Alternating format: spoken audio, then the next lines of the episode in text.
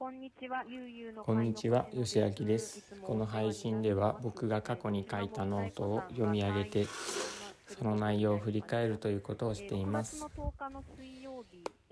今日読み上げるのは3月15日のノートです。えー、とタイトルは「これをしたら生きるのが楽になったこと3つ」えー、とこのノートはですね僕が書いているノートの中でも2番目くらいに読んでもらっているもので、えー、何でしょう。なんか生きるのが楽になったっていうキーワードなので生きづらさを感じている人って結構多いんだなと思っています。読み上げていきます。生きづらいなそう思っていた時期がありました。37歳になって今が一番楽に楽しく生きられている気がします。しんどかった頃の自分に向けるような気持ちで楽に生きるコツをまとめてみました。項目が5つあります。えー、っと変わると決める。友達がいないを受け入れた。丸年後の目標をやめる。まとめとおまけ。でまず変わるという変わると決めるという項目からいきます。ついつい人と比べてしまう自分が嫌だ。嫌なことがあった時にドカ食いしてしまう自分が嫌だ。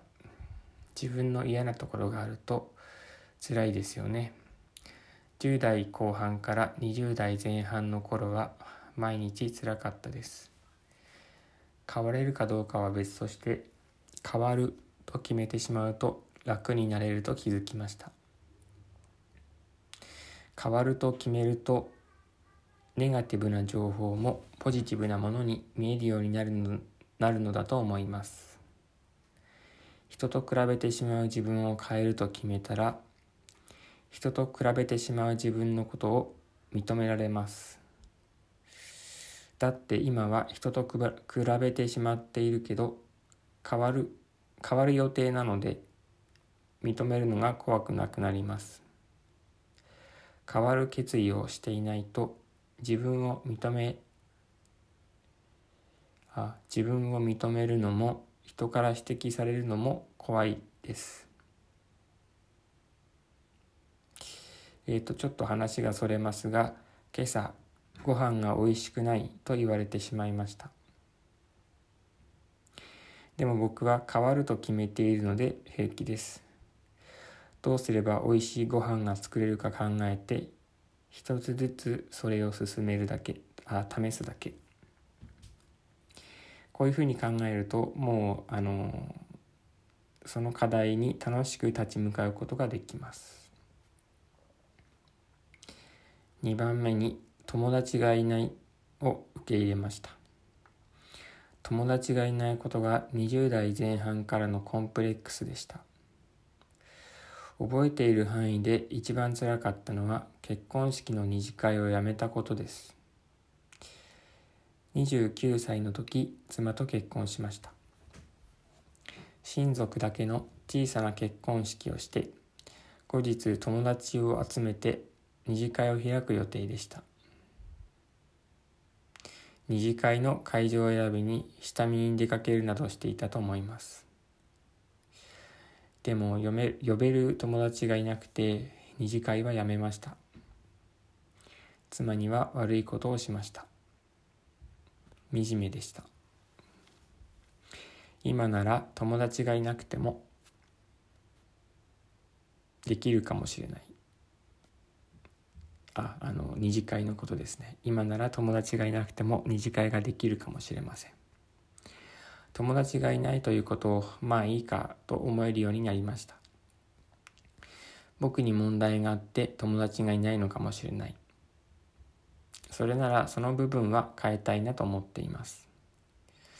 でも最近はそもそも僕はあまり友達を必要としていないんじゃないかと思うようになりました。友達がいたとして一緒に何がしたいかと考えてもあまり思い浮かぶことがないし、うん、ないですね。ある日、息子に聞かれました。パパには友達がいないの？その時普通の人のようには友達がいない。ということと友達と過ごすよりも一人で静かに過ごすことの方が好きだ。という話をしました。息子にこういう話をした時友達がいないということを認められたんだなと自分自身で思いました。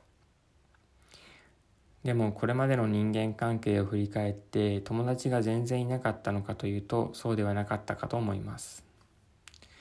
何人か思い浮かぶのはいつも一生懸命でよく動くあの人。知的好奇心が高くて質問に的確に答えてくれるあの人。なぜか気を許せるいい加減なあの人。えっ、と今も本当にいないのかというとそうではないのかもしれません。会うことはないなかなかないけど応援してくれると言ってくれる人がいて僕にとってその人の存在はとてもありがたいです。うん元気が出ます。だから僕にとってその人は友達かなと思っています。3番目にえっと数丸丸年後の目標をやめる。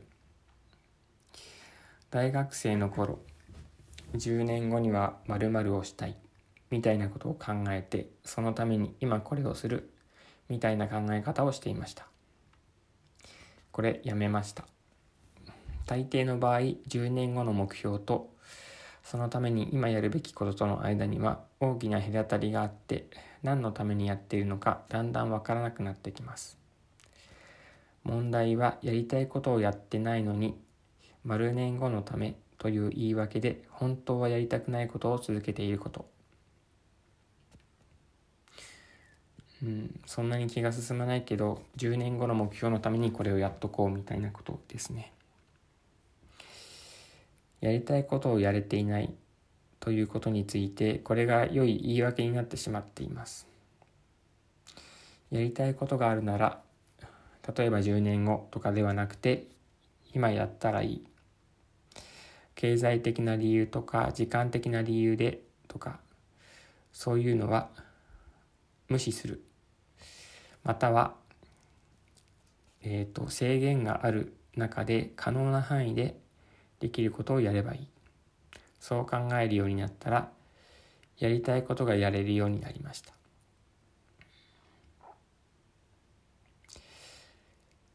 まとめ。今日はこれをしたら楽に生きられるようになりました。というお話でした。変わる人になると決める。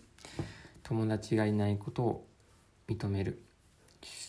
10年後の目標などのあの先の目標をやめる。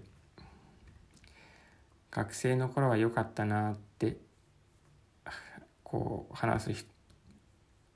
話すことってよくあるじゃないですか。僕はああいうの全然なくて今が一番いいなって思います。でおまけとしていつもおすすめの商品を紹介していてこの日はえ、ー、と生きるのが楽になるおすすめの本としてえっ、ー、とアドラー心理学関係の本ですね。心理学というか哲学という感じがしますが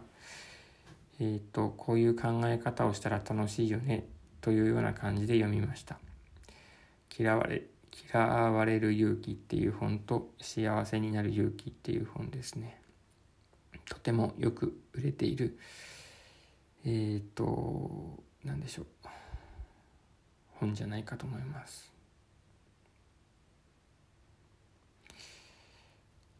うん。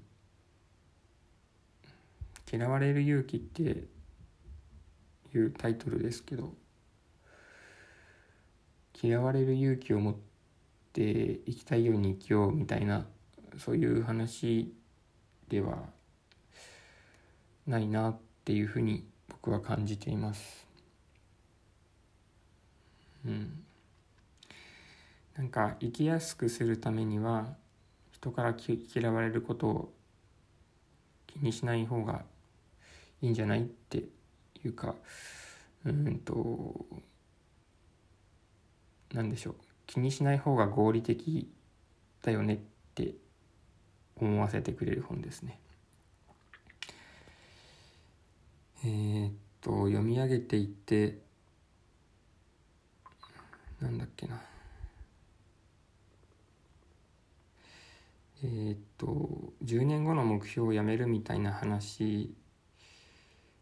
について今改めて思ったんですが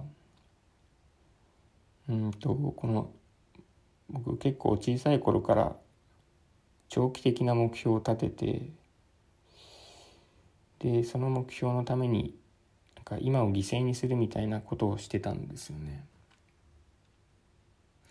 でそれってちょっとこう頑張ってるような感じがしますけど実際にはそうじゃなくて例えばえー、っとなんだろうな大学生とか高校生とかそれくらいの時に勉強別に好きじゃないししたいとも思ってないのになんか将来のために勉強しておこうって思ってたんですよね。でそれってなんか一見いいことのように思えるんですけど僕はなんかちょっと違うかなと思っててなんかなんだろうなあんまり楽しくないけどやる勉強って身につかないんですよね。でその勉強をしてれば将来なんとかなるだろうって思ってやってるんですよ。でそれってなんかこう思考停止というかうんなんか勉強さえやっとけば何も考えなくていいみたいな感じだったんですよね僕にとっては。なのでもし今高校生の頃とか大学生の頃とかに戻るなら興味が持てない勉強はやらない方がいいかなって思いますね。でも例えばなんかあそこの大学に入ってこの研究がしたいみたいなものがもしあるんであればそのそれを実現するためにその受験が課題で、えー、と大学合格するために頑張って勉強するっていうのはありだと思うんですけどなんか大学でこれがしたいとかっていうものがもしないのであれば無理に大学に行く必要もないし、えー、とその時やりたいことをやればいいのかなと思いますね。うん、例えばえー、っとなんだろうゲームにはまっていたとしてそしたら一生懸命ゲームやったらいいと思うんですよね。で18歳18歳でゲームにはまっててっていう時にうんと高校卒業した後でその親の収入を当てにしてで親のすねをかじってゲームであの毎日ゲームをするっていうのはそれはちょっと違うと思うんですけど自分の好きなゲームをやるためにあの生活費を稼ぐでそのためには、まあ、今は就職が必要だとかっていうふうに考えてあの今やりたいことのために行動するっていうのがいいのかなと思います。なんか漠然とあの今勉強しといたらきっと役に立つはずだみたいなえー、考え方じゃなくてもうちょっと,、うんと、やりたいことを軸にそれを実現するために必要なことがこれでっていうふうな考え方をするといいのかなと思います。ということで今日はちょっと長くなりましたがここまでにします。聞いてくださってありがとうございました。